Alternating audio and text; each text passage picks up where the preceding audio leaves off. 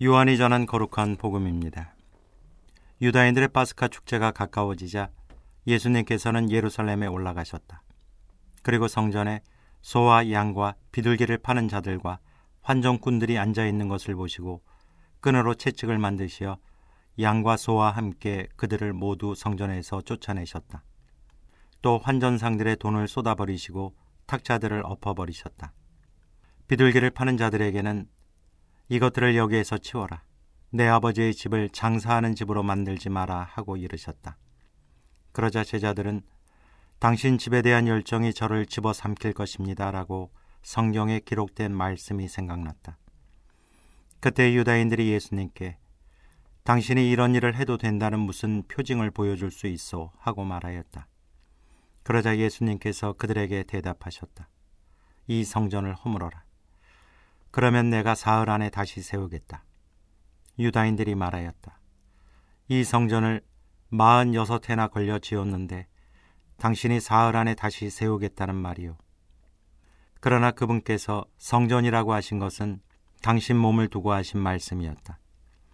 예수님께서 죽은 이들 가운데에서 되살아나신 뒤에야 제자들은 예수님께서 이 말씀을 하신 것을 기억하고 성경과 그분께서 이르신 말씀을 믿게 되었다.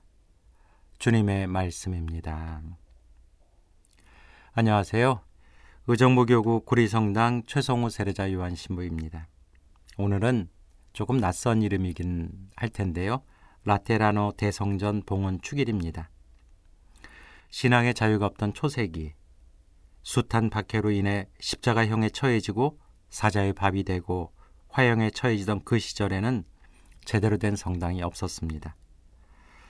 교우들의 집에 몰래 모여서 말씀을 나누고 까타콤바라고 불리던 지하 무덤에 모여서 성찬례를 거행하는 것이 전부였습니다.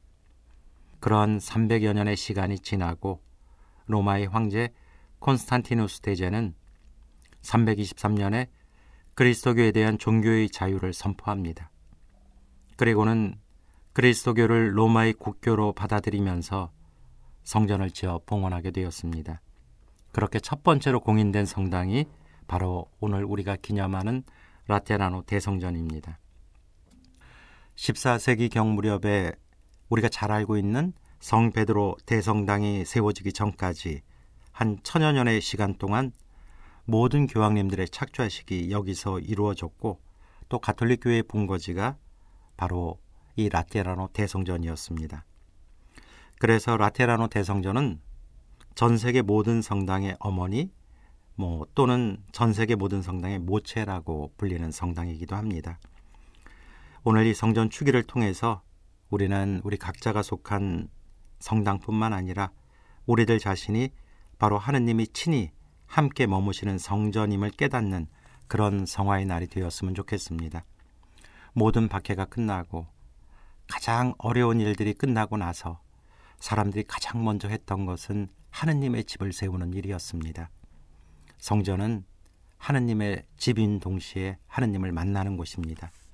인생에서 가장 거룩한 체험을 하게 되었던 곳, 그리고 우리를 하느님의 자녀가 되게 하고 또 그 자녀로서 생활하도록 이끌어주며 하느님이 계시는 고향으로 들어가게 하는 천상문이 되어주는 곳이 성전입니다.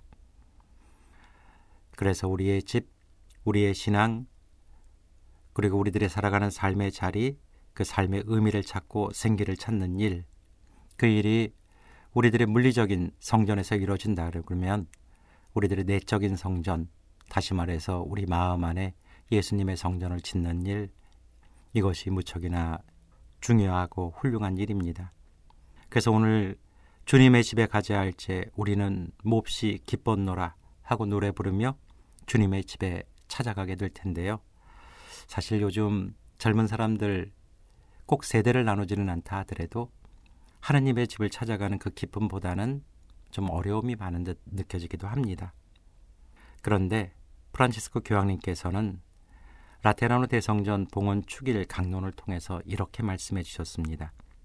로마의 그리스도인들은 생명의 말씀과 희망의 말씀을 가져와 마음의 사막을 비옥하게 만들었다.